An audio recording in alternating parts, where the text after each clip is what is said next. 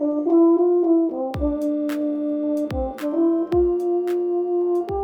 listening to You Play a What, a podcast by a musician for musicians. My name is Vincent, and I play the euphonium. Join me as I sit down with successful musicians to talk about their specialization, inspirations, and career developments.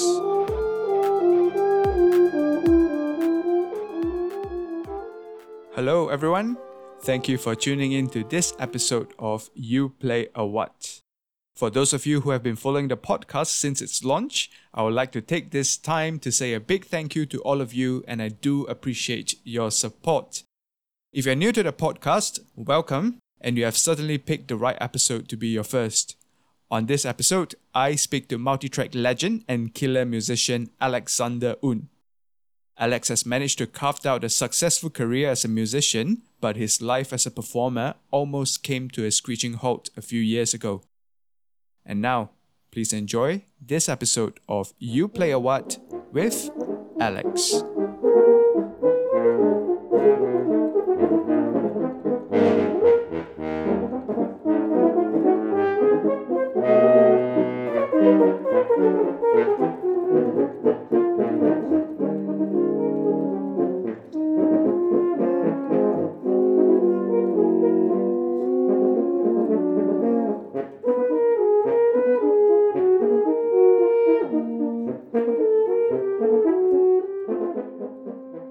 My guest today is a rather well travelled man.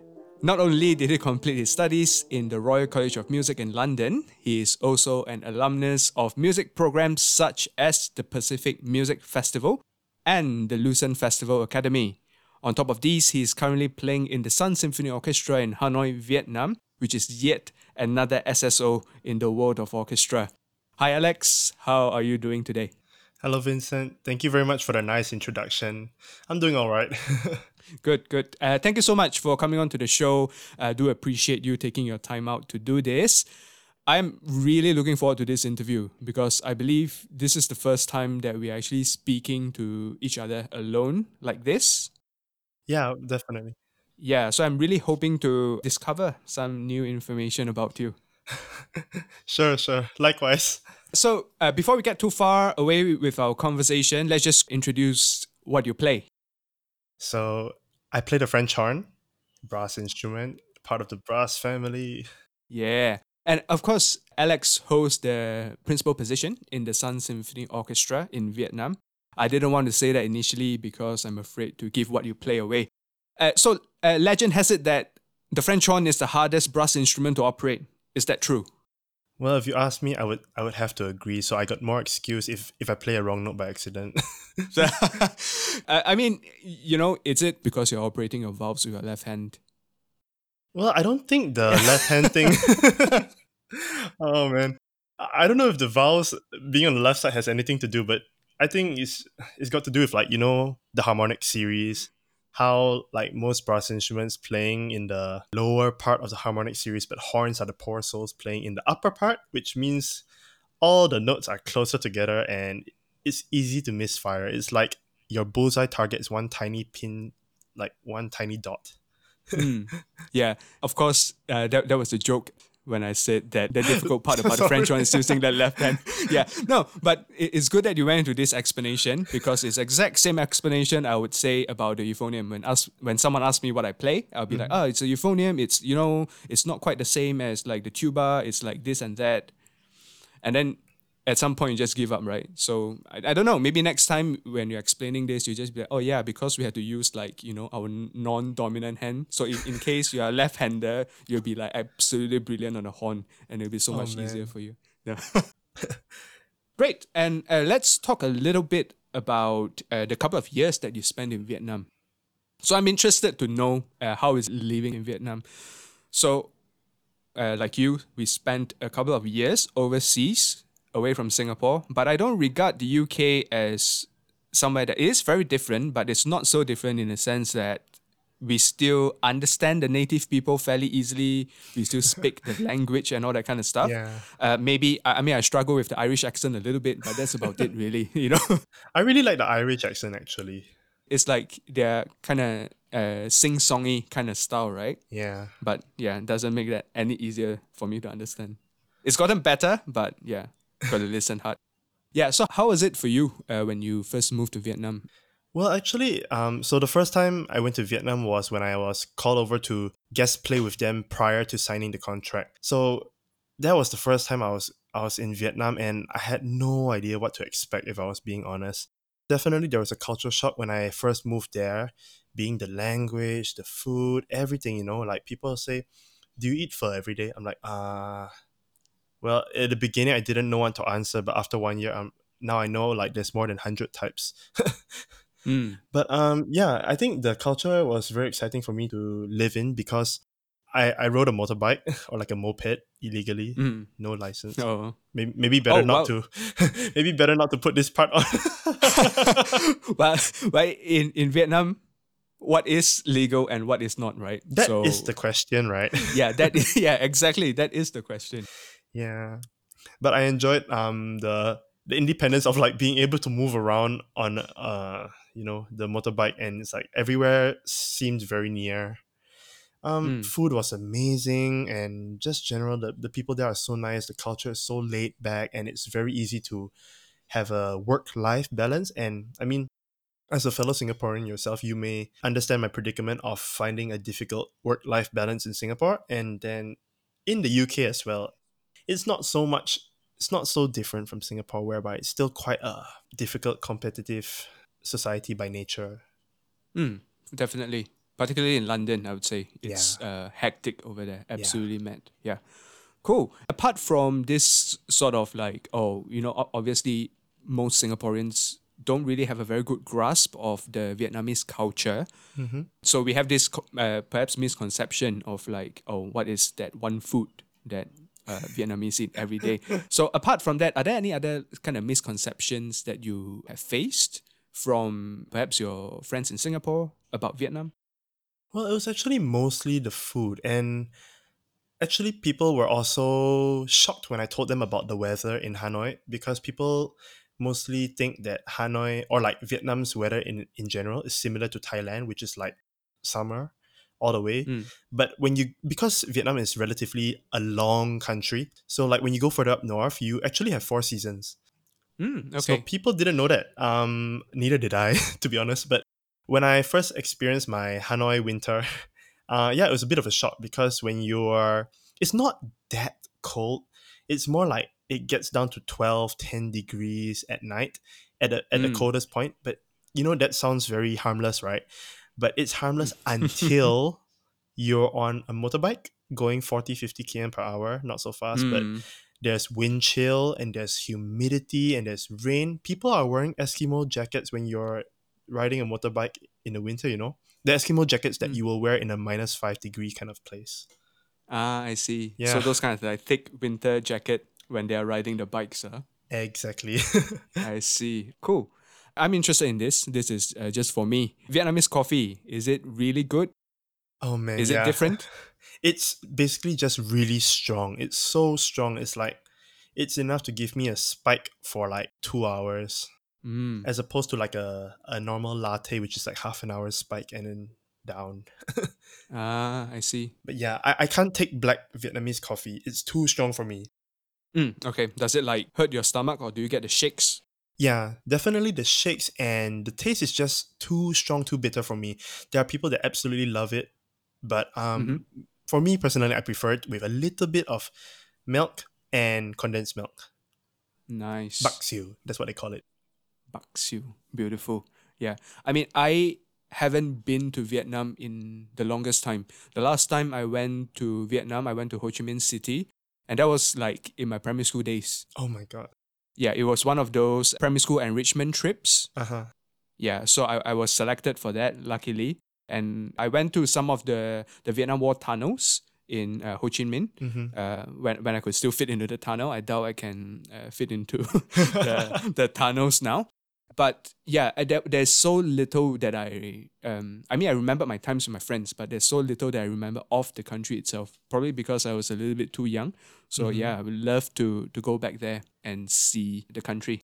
Hanoi is the north of Vietnam. Is it? Yes, it's the north and it's also the capital. And maybe if you went together with me, you'll get a free local ish tour guide.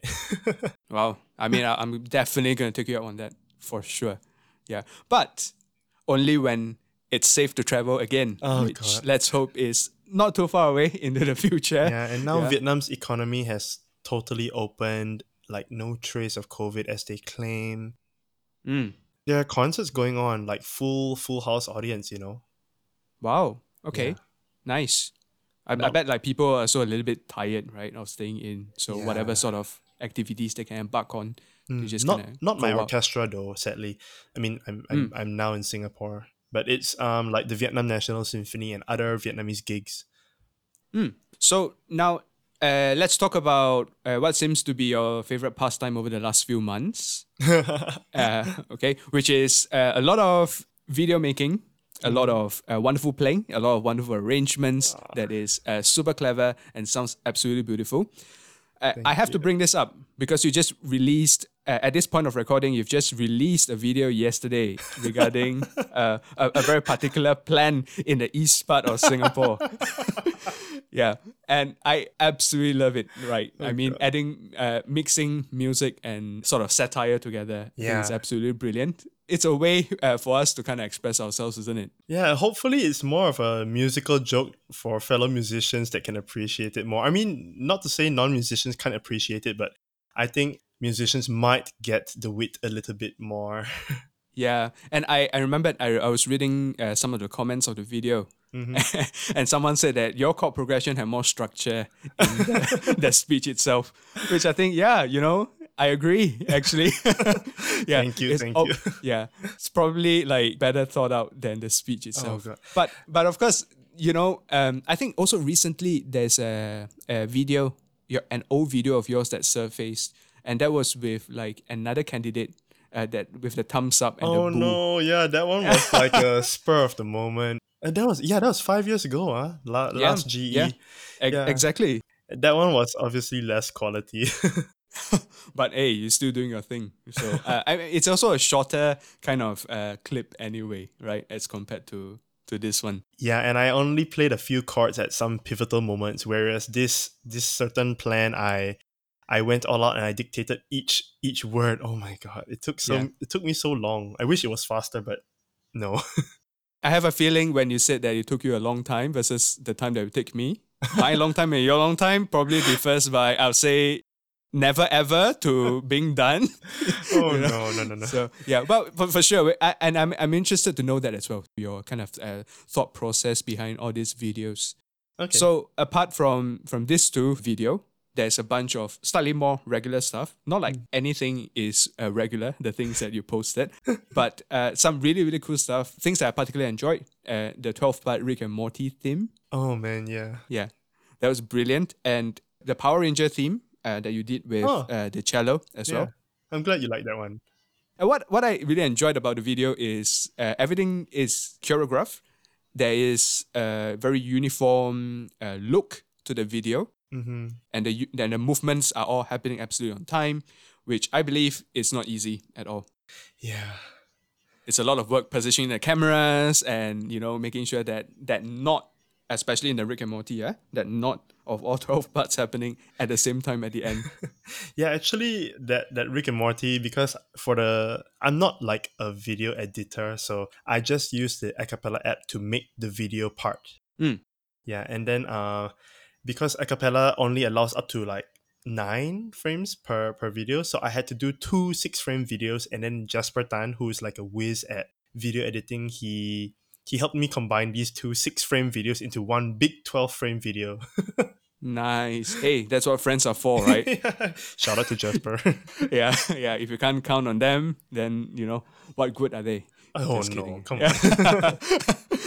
there are also other videos that are on your Facebook page that is really really cool. I'm just I just named the two that uh, is my most favorite. Yeah, I'm glad you like the Power Ranger one because the Power Ranger one got less attention than I personally expected because I really love that Power Ranger theme, but it didn't go as viral as viewed as some others that I was really surprised to go. Uh, well, you know. it, it's a it's a quiet taste, I must say. You know, you you got to find the right people.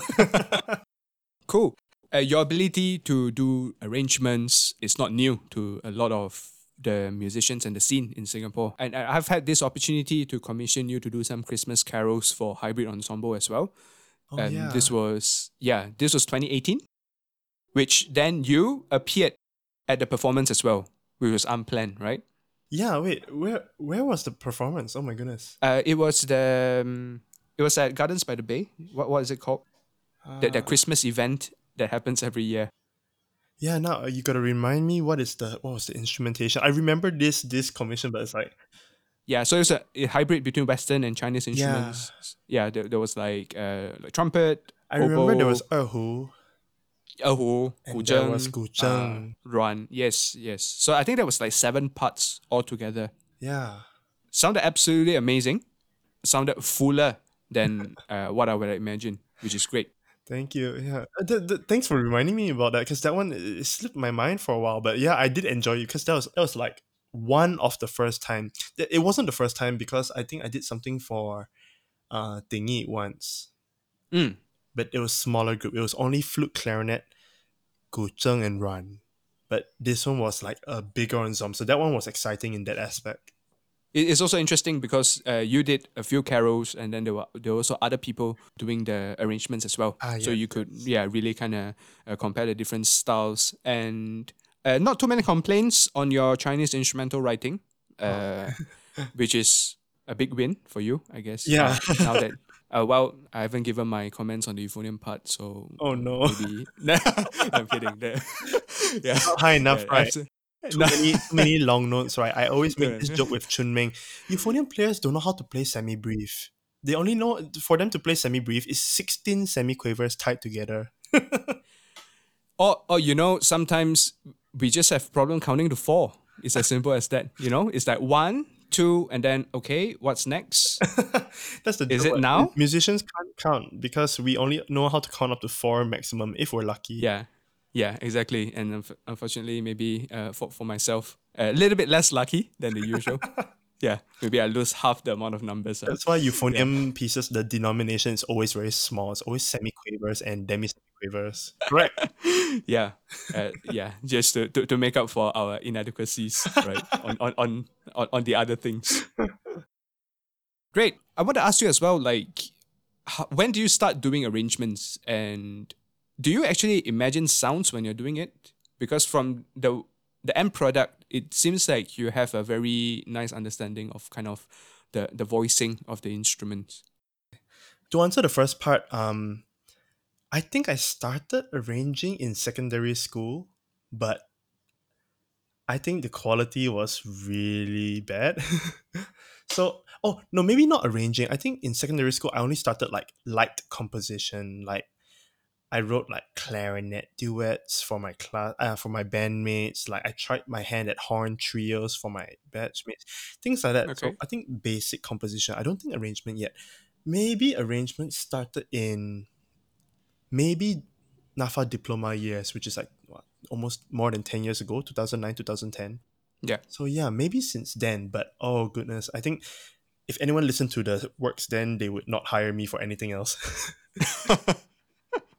yeah. Well, I mean, everyone's got to start somewhere, Mhm, and mhm, mhm. you know, I'm sure I'm still at your secondary school level. At, at No. if you look at if you look at my arrangements, you'll be like, mm, No, I think arrangements is like there's there's a there's a key to it. There's a hack to it. You know, most people just arrange based on what they see, which kind of leads Mm. me into the, the the second part of the question which you asked, which is, do I hear like do I imagine it orally in my head before I write it?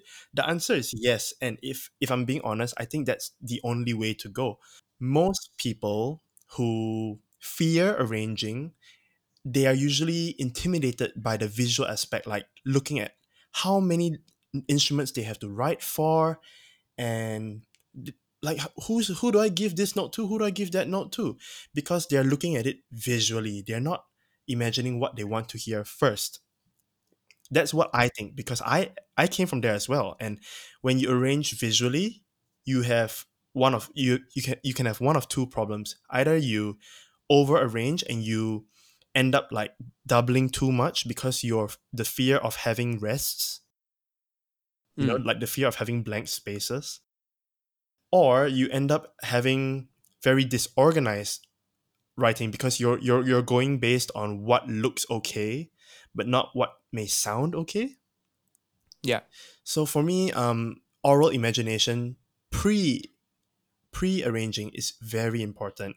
So I mean, if if we could talk about like the short videos that I've been posting, those are a slightly different thing because for me, those those videos, the lengths are like one minute, around one minute, sometimes shorter, sometimes longer. But Yeah. it's meant for social media. It's not meant for a live performance. So I I throw in everything. It's like almost every bar has something exciting. And that's not what I usually do for my real arrangements, as you might know from playing my other serious works. Mm. It's like that one has a bit more pacing, a bit more space. People rest for eight bars, 12 bars. But these kind of social media videos that I'm posting, that one's just intense, one minute, wham, bam, done kind of I thing. see. So I always imagine the soundscape first, given the instruments that I have. Like if it's eight horns, I only have one instrument because uh, you, you know what I mean, like eight horns, but Yeah. they all sound the same. So I Mhm. have to imagine the different soundscapes within the horn before I create an arrangement. I'm like, what what sounds can I use? If not, the whole thing is just gonna be blue color. I have to Yeah. find the green, the purple, the orange, the yellow within the horn, whether it's by Hmm. extended technique or not. Um, if you give me a cello, that changes everything because it, it doubles everything by- two, makes my job easier. I can find other colors that are not in the horn easily, you know. Mm. Yeah, definitely. Yeah, hope hope that kind of gives a gives a little insight to like my thought process. Yeah, that's actually uh, pretty clear, I must say. A really interesting point that, that you put out that uh, this kind of uh, one minute video clips that we see on your Facebook recently is really designed for this specific purpose. Mm-hmm. Kind of saturated writing, right? Where it's Yeah. kind of like things happening all the time versus uh, your other works that is spread across a longer period of time. Yes. Yeah, I think, yeah, I've never really thought about that, but yeah, that's cool. Yeah, it's kind of like um to cater to the shorter attention span of people scrolling through social media. I'm also one of them. And I know I, Mm. if I don't like what I'm hearing within the first 10, 15 seconds, I, I go on to the next thing. Yeah. So the point of my arrangements for social media is just attention grabbing. It's literally attention seeking, attention grabbing first five seconds. And hopefully that's good enough to hook the listener to listen to the rest of those short minute. And before they Mm. know it, it's over. So they've viewed the entire video, the entire arrangement. That's why I don't do the complete song. If you notice, most Mhm. of my arrangements are like segments of a song. Yeah. One verse, one chorus, whatever. Well, Nothing uh, more to add from me. Really, really well put, well designed, good purpose. Okay, so uh, if you are interested to find out more about Alex's work, you can access all the videos on his Facebook page. You just go facebook.com slash xxnder. That is his uh, own personal Facebook page. So I'm sure if you send him a friend request, he'll be relatively friendly. If it's not, then uh, I, I don't know. Okay, don't don't hold me to that. Don't hold me to I'll that. be friendly. Uh, yeah, and uh, you can also find him on Instagram. Uh, his Instagram handle is a l e x x x n d e r. So basically the same as his um, Facebook page with an additional Alex in front. Correct. Am I right to say that? Yes. Brilliant, perfect. Uh, it took me a while to figure it out, but Didn't think anyone noticed at all. So now let's go into this uh, main bulk of the interview. So let's start with this. We've already known uh, what you play, so let's talk about when we first met. So this is quite clear, right? So I think the first time we met was uh, at NAFA at 2009, where you first came into the school, where I was already a student there. Do you have the same recollection? Yeah, for sure. I think you were you were in your first year when I came in at the S- access course, you know? Like the yes, the back half. Yeah, definitely. Yeah, so that was the beginning of 2009 when you were already halfway Through my first year, right? correct. Yeah. Yeah. But I don't think we had much interaction then, right? It was only when I properly started my first diploma year. Yeah, and I would say even when you started your diploma, our interaction was still kind of really few and far between. Yeah, yeah. Probably like the last couple of years, where we would, for example, bump into each other after a concert, and then we'll be chatting about, you know, what we've been up to Over beer. recently. Yeah. You know, a couple or, one. Yeah, or six. Uh, who cares, right? so, Those were the days. yeah, exactly. Of course, as with any new brass players, whenever someone new comes into NAFA, we are all very excited.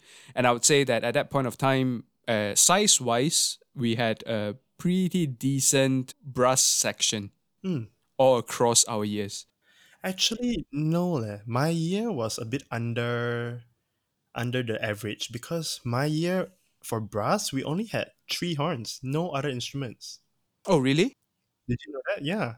Just Oh. me, Linda, and Edwin. Edwin, yes, yes, of course, of Yeah, course, it of was only three of us. And actually we had one trumpet, but he was a piano major, if you remember Tao Sheng. Yes, yes, yeah, yeah, definitely. Yeah, so actually there, there was only three horns, so I think it stopped at our year. like it became really Ah. small. Oh, so yeah, so that was the start of the decline, huh? So now we can re- retrace it back now. Yeah, 2009. It Yeah. scared everyone away. No, Oh, maybe it's my batch that scared everyone away. Who's in your batch? Ah? Your batch had my batch, Xiang Hong uh-huh. and Chris. Chris, Edmund, Hui Min, right? And Hui Min. Yes. Edmund was also eh, Edmund Edmund was Edmund. year or Yeah, yeah, my year. oh okay. Yeah. Han Yong. Yes, exactly. Han Yong. Oh Yeah. good memories, man. Wei Qiang. Wei Wei Qiang as well. Qiang, Another. Euphonium player. Yeah. Yes. There you go. Quite quite a big uh, brass cohort, I would say. Yeah. And of course, for you as well, like me, right? When you first entered NAFA, you were 17. Mm-hmm. So, how was it for you? Because for me, most of my batchmates were either a little bit or a lot older than me. So, if you're talking about like Vince and Brass, the only other person that entered NAFA straight away after secondary school was Joseph Chong, saxophone. Ah yeah. Yeah. So, was it the kind of the same for you in your batch? Well, uh, Linda was a year older than I am, but she was also straight from secondary school. Mm. Edwin, I think he went NS very early. Mm-hmm. Yeah, so he went after NS. And I think the Woodwinds, I can't really remember, but I know Rui Qing. Rui Qing was also, Rui Qing is my age, so same situation. Nice. So did you feel that it was difficult for you to kind of hang out with people, or was it kind of no difference? Well, no, I mean, everyone was generally nice, so like, it, it wasn't very hard to like get along and like have just general conversations, you know. And it, for me, it was quite scary in the beginning when you know when you enter a music school after coming out from normal secondary school life where arts and music was not the pr- the primary focus Mhm. so like coming from secondary school where my studies weren't so good and then going straight into a music school where I, that was the one thing that I thought I could do and it was just very daunting at first lah like what if the thing that I thought I was supposedly good at turned out to be not so good you know that was my worry in the beginning Mm. And I think I can say this for a lot of people who entered NAFA as well. If you came from secondary school, you are likely one of uh, the better players in your secondary school band. And when you enter NAFA, all of a sudden you are normal once again. So sometimes that can cause a little bit of problem to perhaps your confidence. Then you think that, oh, maybe I'm not cut out for this. I thought I was doing okay. Not that I'm bad, but I'm just not as good as I think I am. I know what you mean you you hit the nail on the head yeah I I share the same sentiments Cool. And that leads us very nicely uh, into the next topic, which is your musical journey and career developments. I think there's a lot to uh, kind of unpack there. You've done many things in your career so far.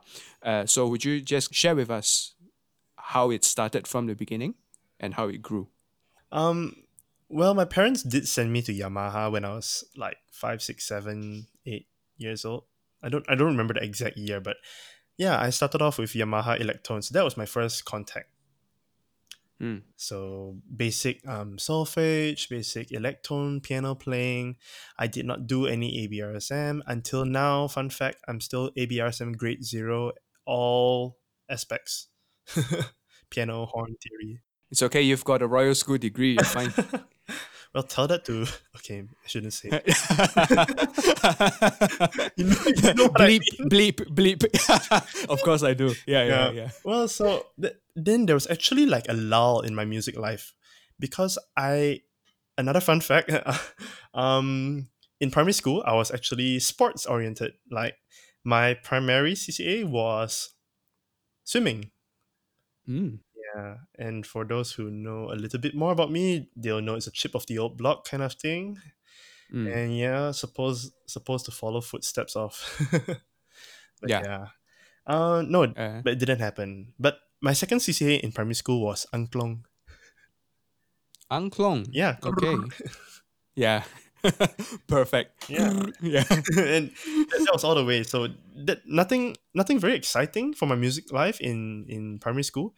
So before secondary school, like around end of primary five, before primary six, my dad took me to my first Singapore Symphony concert, and it was Dvorak New World Symphony, which Mm. is still the, his still his favorite symphony lah. So that's why he took me, and I was blown away because I did not know what I was hearing. I did not understand anything. I just knew that the horn looked pretty from where I could sit, well, ah, from what I could see from where I was sitting. Yeah. And I I didn't know. I didn't know what the horn was. So my dad had to explain to me, and I mean I don't really remember his explanation, but I fell in love with the instrument from what I found out. I mean, back then there wasn't YouTube, but there was like websites of just like orchestras with like clips of the like video clips or like sound clips of how the instrument sounded like and I was so like engrossed with it, you know. So I literally asked like are there such things as private private lessons for the French horn? Because who hears about that? You know, when you're in primary five, you think like, oh, people learn the piano, learn the violin. Yeah, so who learns Mm. the French horn? Private lessons. Exactly. So, Yeah. so I asked my dad, and he got in contact with Singapore Symphony, and they put me with Van Hock. hmm So Van Hock was my first proper horn teacher when I was primary five. Yeah, shout out to Van Hock. Yeah. And wh- who has returned back to Singapore yeah. last year? Ah, I forget. 2018? Yeah. 2019? Or or yeah, or recently, right? I mean, he's in and out of Singapore, but I think the recent one is quite permanent. Then following that was secondary school, band, band life. I was from ACSI, so I was under Lee Tian T, who really, really helped drive my passion for music. Like, he was one of the main windows that showed me what music could do to the soul, for the soul. So I will never forget that. Thank you, Dr. Lee. Nice. Yeah. And it was almost at that point like I knew I wanted to study music or at least like pursue music full time Yep. because I mean it's not related, but like I said earlier, my studies in secondary school were not doing well. It kind of like gravitated towards music, not because I had no choice, but it's just where my passion and what I enjoyed doing. It's just the only thing that I actually wanted to do. I didn't want to study. Yeah. I Understand. Completely understand Yeah. what you what you meant. Yeah. So that's where, like, when it come to O levels and I didn't make it into a JC, I was like, I think this is the calling. I think this is the time. So I had to do some research. I met Linda prior to that, so she was like sharing with me information about this school called NAFA. And prior to that, obviously, I've never heard of NAFA. So, and that was like Sec 3, Sec 4. So Linda was the one that actually in- introduced me to NAFA. Nice. Yeah. And yeah, so we ended up enrolling together. Okay. Cool. So like NAFA diploma three years. That one was a very exciting three years. I was under the tutelage of Jamie Hersch, associate principal, Singapore Symphony, and till date he's still one of my greatest mentors. Like, I still go to him for advice and everything. Mm. Yeah, and then after that, two years NS, I was lucky to get in, into SAF band, so I could still keep in contact with the instrument despite having to walk and play. Not so good for the embouchure, but that's that's the past. After ORD, I went back to NAFA, but I enrolled in the bachelor's course, the one that's like linked with RCM, but still based in Singapore. During those two years, um, I did audition for the RCM Masters Masters program while I was in London for the exchange. Yeah. Yeah. Yeah, so during the bachelor's period in Singapore, it was quite exciting. I did I did a lot of my first serious freelance work with SSO. Prior to that, I had one or two, but I think 2014, 2015 was more serious ones. Mm, the breakout year for you, in a more way. or less. Because and during those years were also the years I started trying to audition for for festivals. Mhm. So 2015, I went to Japan for Kirishima Music Festival. So it's like a smaller festival where they they sent like a few Singaporeans. So that one was also me and Linda. And then Mm, prior to that, I already heard of PMF, but I didn't know so much about it.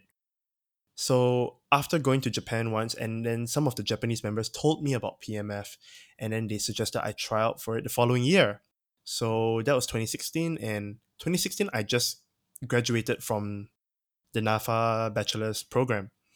So I thought Yeah. I, I I have to do something. So I auditioned for PMF and Lucerne in that year, but I didn't get Lucerne in 2016. okay. Yeah. So I got into PMF, lucky, and yeah, that one was really a pivotal experience for me because that was like my first really, really high level overseas meeting other musicians and just a hard, hard reality check on like standard, you know. Mm, I understand. Really woke me up how much more I have to go. And it highlighted highlighted to me what were my strengths as much as what were my weaknesses comparing with other other like really really strong young musicians Mm-hmm. yeah so that one was very eye and ear opening Yeah. yeah then after that i moved to london so i started my first year of masters under tutelage of quite a few professors because i don't know if it's the same for you but we had like for master students we in london we have quite a few professors and then we split it um according to like how many hours you want with who Yeah. At Northern now it's like that. You get to do that. But when I was there, it wasn't. It was just one teacher or the other. Yeah. But I understand what you're trying to say. yeah there's pros and cons to that because sometimes it's like it can be very overload of information from different people. But also if you're like a more secure master student you can branch out and really see different perspectives. Yeah, definitely. so in between my first and second year then i tried again for lucerne because i really really wanted it this time. Because as you might or might not know i have like a keen interest towards contemporary music. And that one started way before that already. So lucerne seemed like the place to to go to be you know Yeah. a one month of like modern contemporary music it just sounded like heaven for a nerd like me Yeah. And high quality as well, isn't it? Some of the brightest young composers. and players you know like i was so, so- I was so mind blown because like just coming from singapore and then like going to london yes not everyone does new music there but there was already like one step more but going to lucerne was like everyone it's another like it's a moment where we're talking about going from secondary school to nafa you're normal again Yeah. But you get to geek out with all, all these other members of the orchestra, isn't it? Because now people understand what you're trying to say all of a sudden. And it's just like super exciting. and then Yeah. it's, it's really nerdy but it really made a difference for me because um previously if i were to talk like this kind of extended technique contemporary music and stuff with some peers they would just give me the look like ah okay you know kind of Mm. and I, I know i didn't want to bother them with my this kind of unnecessary information when I, when I was there in Lucerne, it was the other way around. People were telling me stuff that I didn't know, so I was so happy to be there. You know, Yeah. that that one was another pivotal moment. I mean, needless to say. Yeah, I mean, I continued my second year of masters. It went quite smoothly, but we might have to we might have to talk about one of the events. Yeah, sure. I I did several auditions in UK. A lot of it didn't go so well. Some of it went Mm. okay, but not good enough. So I could not find anything substantial like full-time work. I did get some freelance work here and there, but of course that's not enough to survive the cost of living in UK as you might know. For sure. Yeah, so I started looking online for other auditions, and at that point of time, Singapore Symphony did not have any openings for French horns, so I started looking near near home. So Mm. China had a lot of openings, but um, that was not my first first choice. It was definitely on my list. It just wasn't the prime prime priority. So I looked around Southeast Asia just to see what what there was, and lo and behold, there was this new orchestra that opened up like end of 2017, and I was looking in early 2018, and people told me, why don't you try out for this new orchestra in Vietnam? Then in my mind, as with most Singaporeans might think, Vietnam, what is there in Vietnam? So I just. I, I, I almost cursed, but I was gonna say Ah. "Dude, it, you know, Yeah. try. It's, uh, it's really just just just go for it, you know. Just try. Like what's what um what harm could it do, you know? yeah. What's there to lose, And right? What's there to lose exactly? So Yeah. I just gave it a go. I sent in a really good tape. I was so proud of it, that tape, and Mm. that was like after numerous bad auditions that happened live in UK. So Yeah. I was quite down on morale, but I came Mhm. up with this tape and I was so proud of it. I, I actually I mean you may you may understand like it's hard to to be really truly proud of an audition tape because there's definitely some imperfections, definitely some mishaps that happen, but that one was one Yeah. that I was really proud of and I sent it in with no expectations and 1 month later they told me I got a job. So I was Cool. obviously over the moon and Yeah. I didn't know what to expect. But I knew that once I graduated from London, I was moving to Vietnam. Mm, yeah, it's very nice, isn't it, when you you get to uh, know that life after graduation there is a destination for you, life after graduation, yeah, and you're not sort of like floating around in uncertainty. correct. There's no floating anxiety of being an unemployed postgraduate. Yeah, Yeah. and whi- which is you know happens more often than not Yes. as a music student. You know, Yes. not that there's anything to be ashamed of because it's such a, a difficult and competitive industry, isn't it? Yes. Yeah, and now we'll just move on to the next topic. Mhm. So obviously you've you've mentioned about this incident that happened during your second year. So I've heard about this, Mhm. but of course I never spoke to you about it. I didn't know, you know, this could this is very a very personal issue, right? I, at least for me, I think. Yeah. So uh, I've heard that there was a little bit of a chops issue towards the end of your master program in at Royal College of Music. Yes. And I just wanted to find out more from you what exactly happened and how do you think it happened? And now that you mentioned that you've done a couple of auditions that you felt didn't quite go the way you wanted, did that have anything to do with what happened? Oh, uh, first of all, no, those were not linked because the the bad auditions and the Sun Symphony audition were much earlier. Those were like February, March, April. Mm, okay. Whereas the the chops issue happened near the recital, which was in June, July. So completely unrelated. Yeah. I see. Okay. Yeah. So I'm totally fine to talk about it because I mean, number one, it's been so many years since. It, uh, well, it's two years, but that's long enough for me, and I'm really comfortable. And I think it's a conversation that needs to happen much more often because I think too many a times brass players get so icky about talking about each other's embouchure, and like when something happens, then they're also secretive, and it's like, what happened? No, it's too Mm. sensitive to talk about. Uh, no, Yeah. I don't think that. I think it's like it's just something. Uh, you hurt your arm, you broke your arm. Oh, um, get well soon. You know. Yeah. So yeah, um, I'm okay to talk about it. So basically, what happened is, I woke up one day, and my lips were. I they were just swollen, but swollen to the point where I I've, uh, they were swollen, but they weren't over swollen. Like I've had that Mm. kind of swelling before, just from overplaying. But so I didn't think any different of it until I started my first note, or tried to start the first note because there was no first note. um, so it Okay. was just a panic moment. Like I I I did my usual warm up, as in no no I didn't even get to the warm up. I set up the horn. I did a little bit of breathing, and then I tried to buzz and I tried to like make my first note on the horn, and I couldn't. Like I just couldn't. Like the lip just couldn't hold, and it was literally like, oh, I forgot. There's no Mm. But it was like Yeah. quivering, quivering of lips. It was like, Okay. But could could you feel that quiver, or was it just kind of happening and you had no idea that it was it was doing that? I don't remember, but it's a bit 50-50. I remember it was enough for me to feel it, but I wasn't like, Okay, so aware, hyper aware of it until I started analyzing, like in a mirror. I see. So Okay.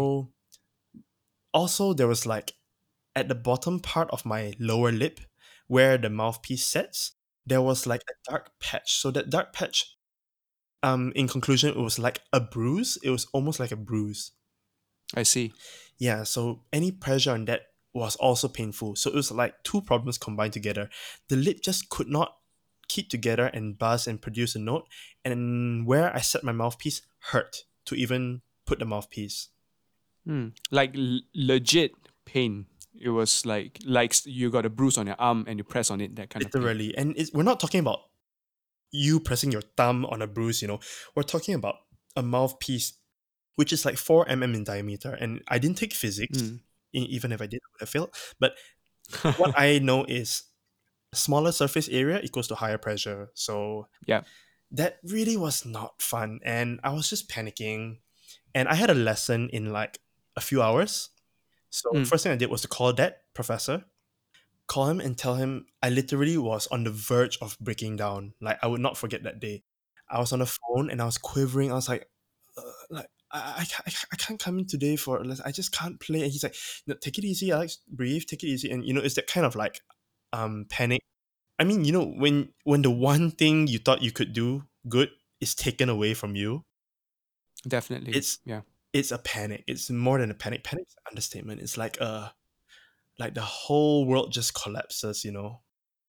I was feeling all of that in the first 15 minutes and it was just pure panic because I've had bad days on the horn where like the first note was fluffy, the first note was like a bit broken and like it took Mm. like a longer time to warm up and get into the the rhythm of things, but this one was completely different.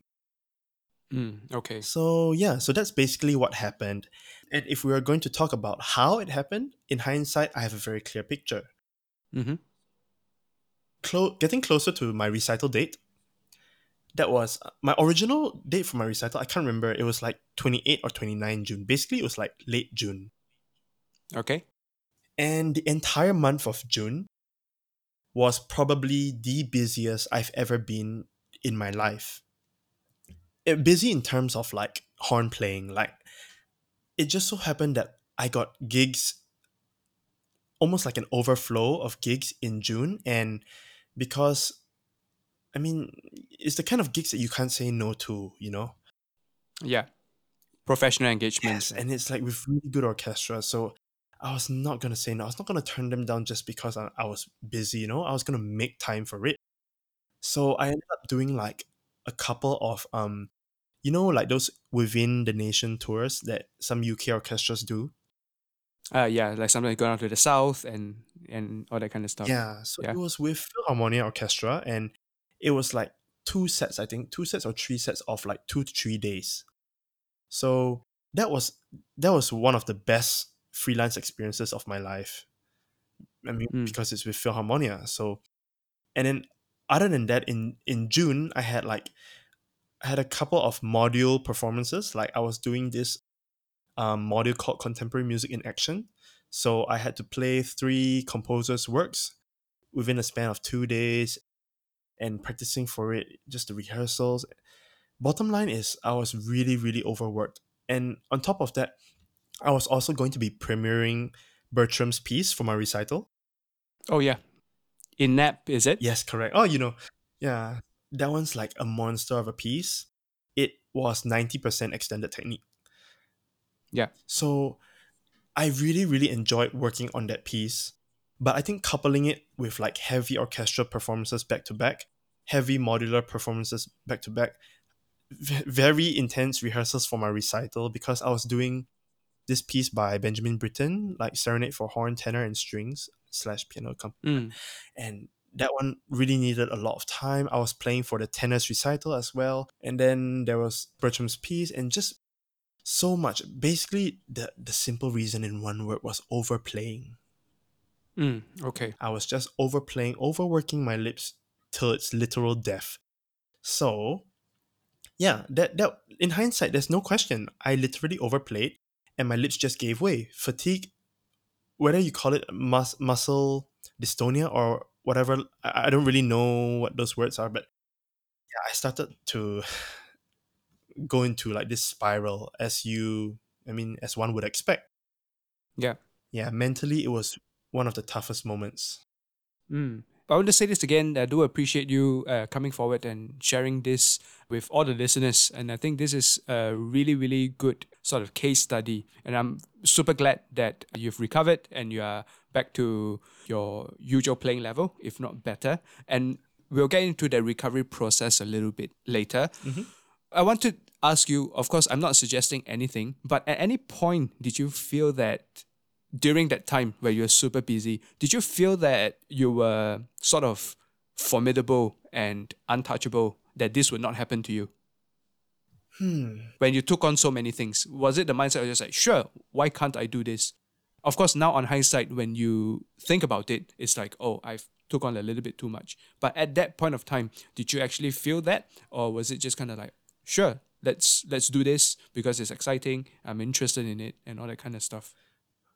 Okay. Um. Well, for starters, I've I don't think I've ever like seen myself as formidable in that aspect because as I've I've talked with a lot of horn players before and people know how I feel about like my own endurance. Like there's people out there with steel chops and people with like you know they can play non-stop and their face is like oh yeah let's go on let's continue you know i'm not that kind of player you know i mean my strengths lie elsewhere but endurance is not one or at least that's how i see it and during that period i definitely did not think that i was like handling it you know like perfectly like oh no this is this is totally up my alley i can just like work like a machine not once did i think that Mm. uh, if anything i was thinking like there was this looming feeling at the back of my head like i'm overdoing it like the back of my Mm. knew it but the front of like the front of if that makes sense the front of my head did not want to Yeah. accept it because i was like to me i was living the dream Yes. i'm doing i'm i'm graduating i'm doing my master's recital i don't need to worry because i mean i don't need to worry so much about post graduation because i i was going to start work immediately so i was just doing all i could it was like the last month in uk you know the last month in Mm. london i need so not once did i feel like i could do it but i definitely felt like i had to Mm. I Understand. yeah Yeah. so over overworking is really like the culprit And now let's talk about your recovery. So this is also, I in in many ways, uh, much more important than the diagnosis of uh, what actually happened. yeah So, like you said, if you had a bad day, if your first note is not good, or you feel like ah today the, the chops are not not working or not super responsive, even for me, it puts me off sometimes. It's just like ah, and it, it kind of affects your mood. And I can't imagine if it's like man, I feel pain, I can't produce a sound, and what am I going to do now? Right? Yeah. Uh, obviously, the, the sensible thing is to focus on recovery, but of course, I can imagine that this path to recovery is extremely difficult and requires so much of your self control, right? Yes. Well, the my memory is a little bit fadey of what exactly happened, like f- during the recovery stage. But I'll, I'll do my best to recall. So Mm. I remember the first thing I did was to postpone my recital. Mhm. So once I got that out of the way, my mental could take a break and like not worry that my recital was supposed to be in four days. Four days. Yeah, it could be four or five, but it was really, really, really close. Wow. Okay. Well, I thought it was like maybe a couple of weeks before your your recital. I didn't. I didn't know it's four days. Yeah, I mean, I'll take back the four days, but I think it's like three to five days before recital. And then, um, so the first thing I did was to, once I I got that panic call with my teacher, and he said, just take it easy today. We'll see what happens tomorrow. And then tomorrow was the same thing. And then I called him again. I was like, I can't do the recital in on XX day. Then we we talked about postponing it, and RCM is good that way. They they were very understanding. They they've seen this kind of thing happen before so they knew what to do and i didn't have to like forego any credit or, or whatever you know they Mm. they postponed my date and that's when i i put a public facebook post like of course i didn't explain what happened but i just said i'm sorry everyone my recital is cancelled uh, postponed and it's going to be on this date. And it was literally Yeah. last day of school. Okay. So it was it was postponed to the last day of school, or your recital was supposed to be on the last day. Oh, it got postponed to the last day of school. So, it, Okay. which was two weeks. If I remember correctly, it was two weeks after the latest possible because they could postpone it later. But I think they explained that if they do the recital, a postponed recital out of school hours, it's going to be harder to get the jury because the guest jury are only in town or during the recital period. After the last day of Yeah. recitals, they go back to their city and it costs more to bring them back and da da da da. So okay. last day it was gonna be. So I I had to sit down and plan the next two weeks. So when you mm-hmm. can't play your instrument and you already like blocked out the entire period for only playing your instrument, you're just left with nothing to do.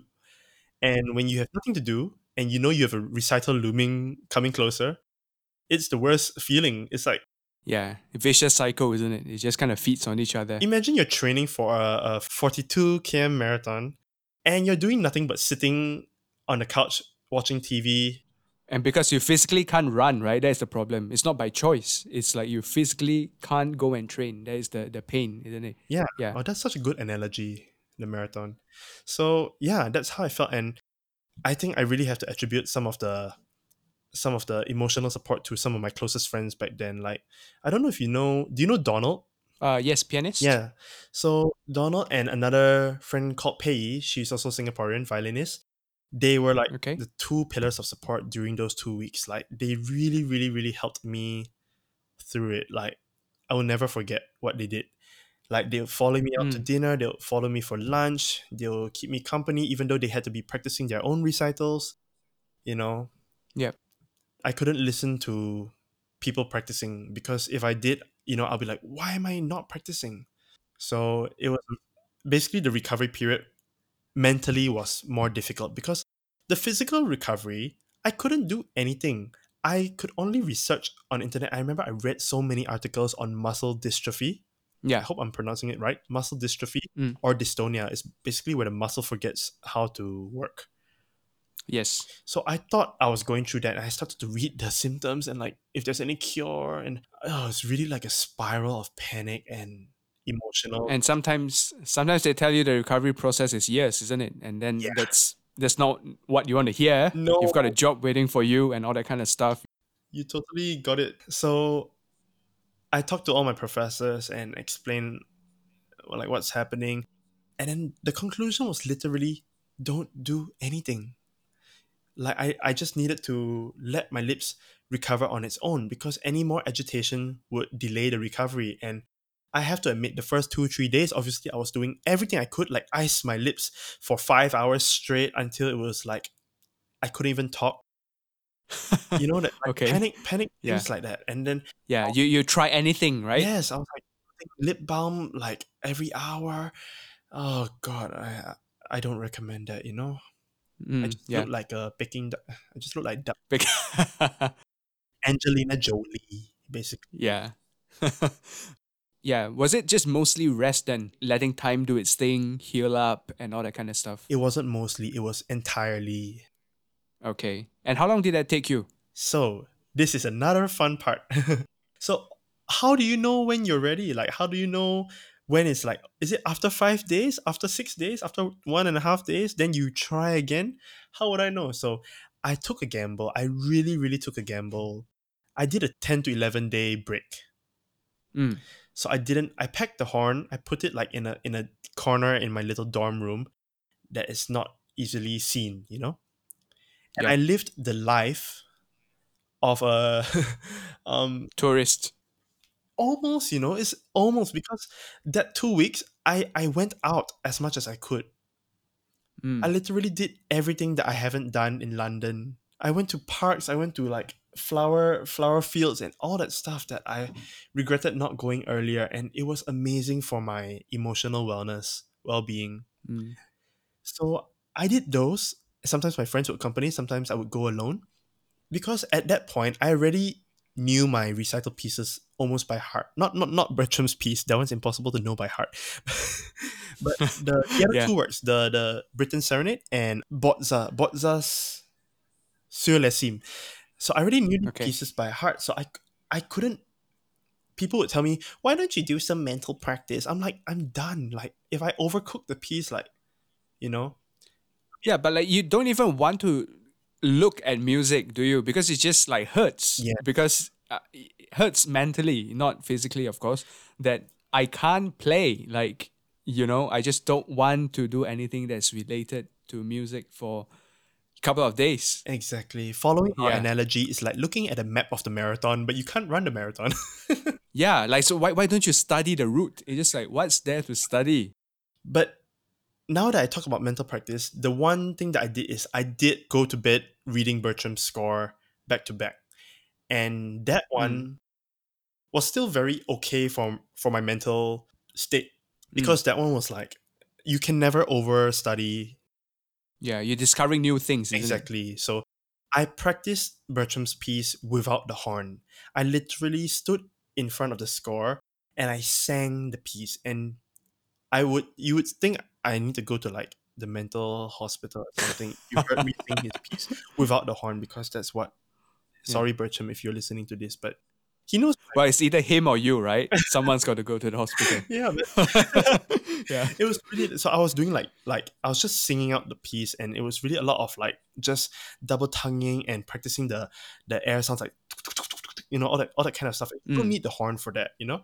So that's the that's the closest and possibly the only thing I did to practicing. So Mm. back to the 10 day gamble, I after seven days I considered. I was like eighth day, like one week before recital, should I try? Mm. And just feeling it, just feeling the lips. I, I would gently tap that bruised area every day when people tell me I shouldn't, just to feel like what it felt like every day. Is was it getting better? And after seven days, it actually did not hurt anymore. Okay. But on the eighth, ninth, tenth day, I still refused to play. I was like, no, I'm not ready. I'm not ready. If I'm gonna play now, I it's just gonna be like a backfire. Like I just knew it was gonna happen. So I took the extra three days because my lips were, of course, they were not swollen, but my lips were entirely a different pair of lips. I've never taken a break that long before. Mm. Ten days, you know. Okay. So my lips felt like an entirely new Being by itself, right? Yeah. it was weird. It was not fresh in a good way. It was fresh in the did I just do a lip exchange, you know? That kind of worry. It just feels very detached from your entire body? Yes. So the mental aspect was like, do I still remember how to play the horn? Da da da da da. Yeah, um, but I, I took the gamble and it was so, so, so worth it because lo and behold, on the eleventh day or twelfth day, I can't remember the exact number, um I went for it. I Mhm. picked up the horn and I said a few like quiet words to myself, like regardless of the of what happens, you'll make it, you know? Like a very like self pep talk. Because it was so dramatic. It was a very dramatic moment, you know? Or maybe I just over dramatized. But there, there is a lot of mental stress in there. Because what if it doesn't work? Exactly, you get me. So lucky and praise all the embouchure gods and everything. I played I tried to play my first note after doing a little bit of like light buzzing and it came out just like how it was supposed to. Mm. Just naturally like cycling. You just it just came back. And I, I started crying.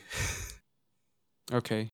Yeah, it was so I mean It's a very emotional moment, isn't it? it's very overwhelming. It's very overwhelming because I think it's very triggering because like my whole life, music and specifically horn playing was the only thing that I could value my my self worth on.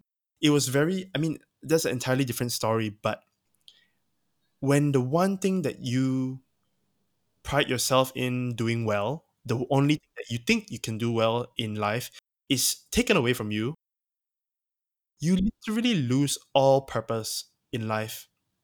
Yeah. There's such a huge void. Exactly. Like, do I need a career change? Do I need to do something else? Like, what was I going to do? Um, it was such a mental breakdown for me. And Mm. Now that it's like two years, it's actually exactly two years because now we're in the first part of July already. Yeah, so Mm, yeah, that's true. two years f- from, I can only say that that that experience only made me stronger and it made me smarter in in terms of you know overplaying, overworking, being more careful about how I treat my chops, and proud to say that I've never had an experience like that ever since. Cool. And may you never, may you never. I, I never, I hope ne- no one else has to experience what I experienced. I mean, yes, as brass players and maybe especially horn players, we're going to have a lot of like bad days, off days. Those are inevitable and we just need to Mm. learn how to deal with them better and Yeah. develop a routine that can get over that kind of hurdle. That that's very Mm. normal. You can't evade that. But that that two weeks, that was a very tormenting, traumatic two weeks that I hope no one ever has to experience. But if anyone else experiences it, anyone who's listening, please know that I'm like very approachable and you can talk to me about if you're going through that or had Mm, or have gone through that and still traumatized by it or whatever. yeah. Uh, I can't say I can relate a hundred percent to what you are saying because I've never had uh, an issue like that. But definitely, if any one of you listening have had chops issue or is having chops issue and feel like uh, you need uh, someone to speak to, I think Alex is really the best person that you can find. He's got yeah, this he's got a recovery process. He's been through. He understands and all that kind of stuff. Yeah, it's more of the mental. Like I think the mental part is where I needed a lot of help, and I think that one was harder Mm. to find mental support.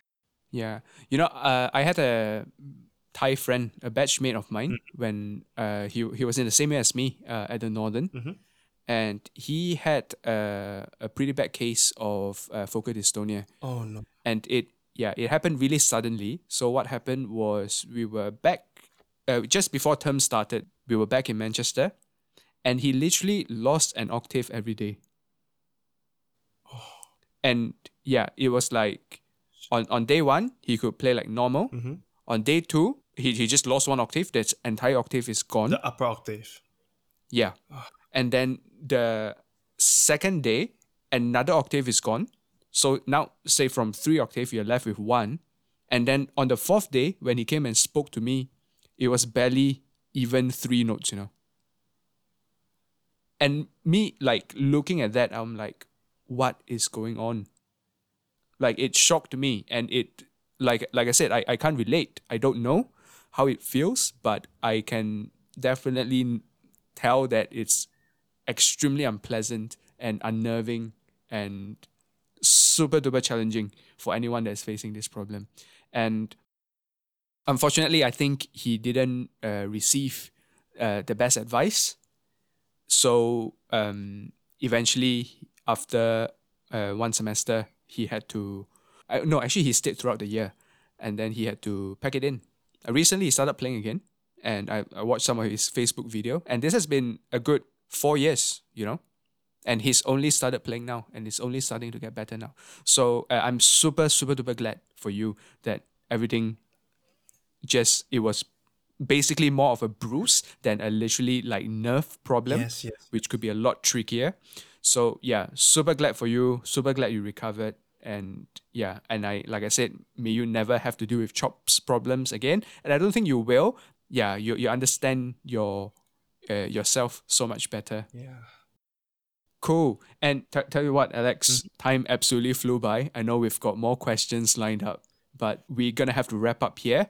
And I think this calls for a part two at some point for sure. Sure, sure. No problem. Yeah. And hey, thank you so much for being so cool and uh, talking about all these kind of very, very difficult and personal problems, which, you know, uh, not many people would like to talk about and show the kind of uh, vulnerable side of themselves. Uh, thank you again uh, for doing this. It was it was my absolute pleasure. Like really thank you very much for having me on on this because I was listening to previous episodes and I was like, ah, this is such a nice initiative by you. So when you sent me the invite, I was really, really very happy. Yeah, absolute pleasure. I think everyone has got a story to tell, isn't it? You Yeah. yeah. Look, I think a lot of our um, maybe students or the third party looking for outside uh, thinks that this career is all kind of glamorous and easy and you know you've got jobs and stuff like that but you know it's not that straightforward all the time isn't it Non essential. Yeah. well, that that's a, a whole other kind of worms, isn't it? Yeah. yeah. Cool. So, uh, thank you once again. And for all of you listening, if you fancy having a good laugh and some interesting videos every now and then, please head over to Alex's uh, Facebook page, which is uh, facebook.com slash uh, xxnder, or follow him on Instagram. Uh, his handle is uh, A-L-E-X xxnder. And like I said, Instagram handle is basically an additional Alex in front of his uh, Facebook uh, link. So all these links, if it's too difficult to remember, no worries. Links will be provided in the website uh, when the episode is launched. And once again, thank you so much, Alex. And with that, we will sign off on this episode of You Play a What. You have been listening to You Play a What, hosted by Vincent Tan. If you enjoyed this episode, please hit the subscribe button so that you'll be notified when a new episode is posted. Rate and review the podcast and share it with your friends if you feel so inclined. The theme music for the podcast is entitled Midnight Affairs and is composed by Algirdas Matonis and recorded by Vincent Tan. Thank you so much for listening to You Play a What. Until next time.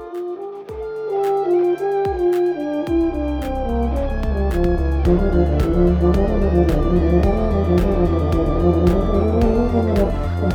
you.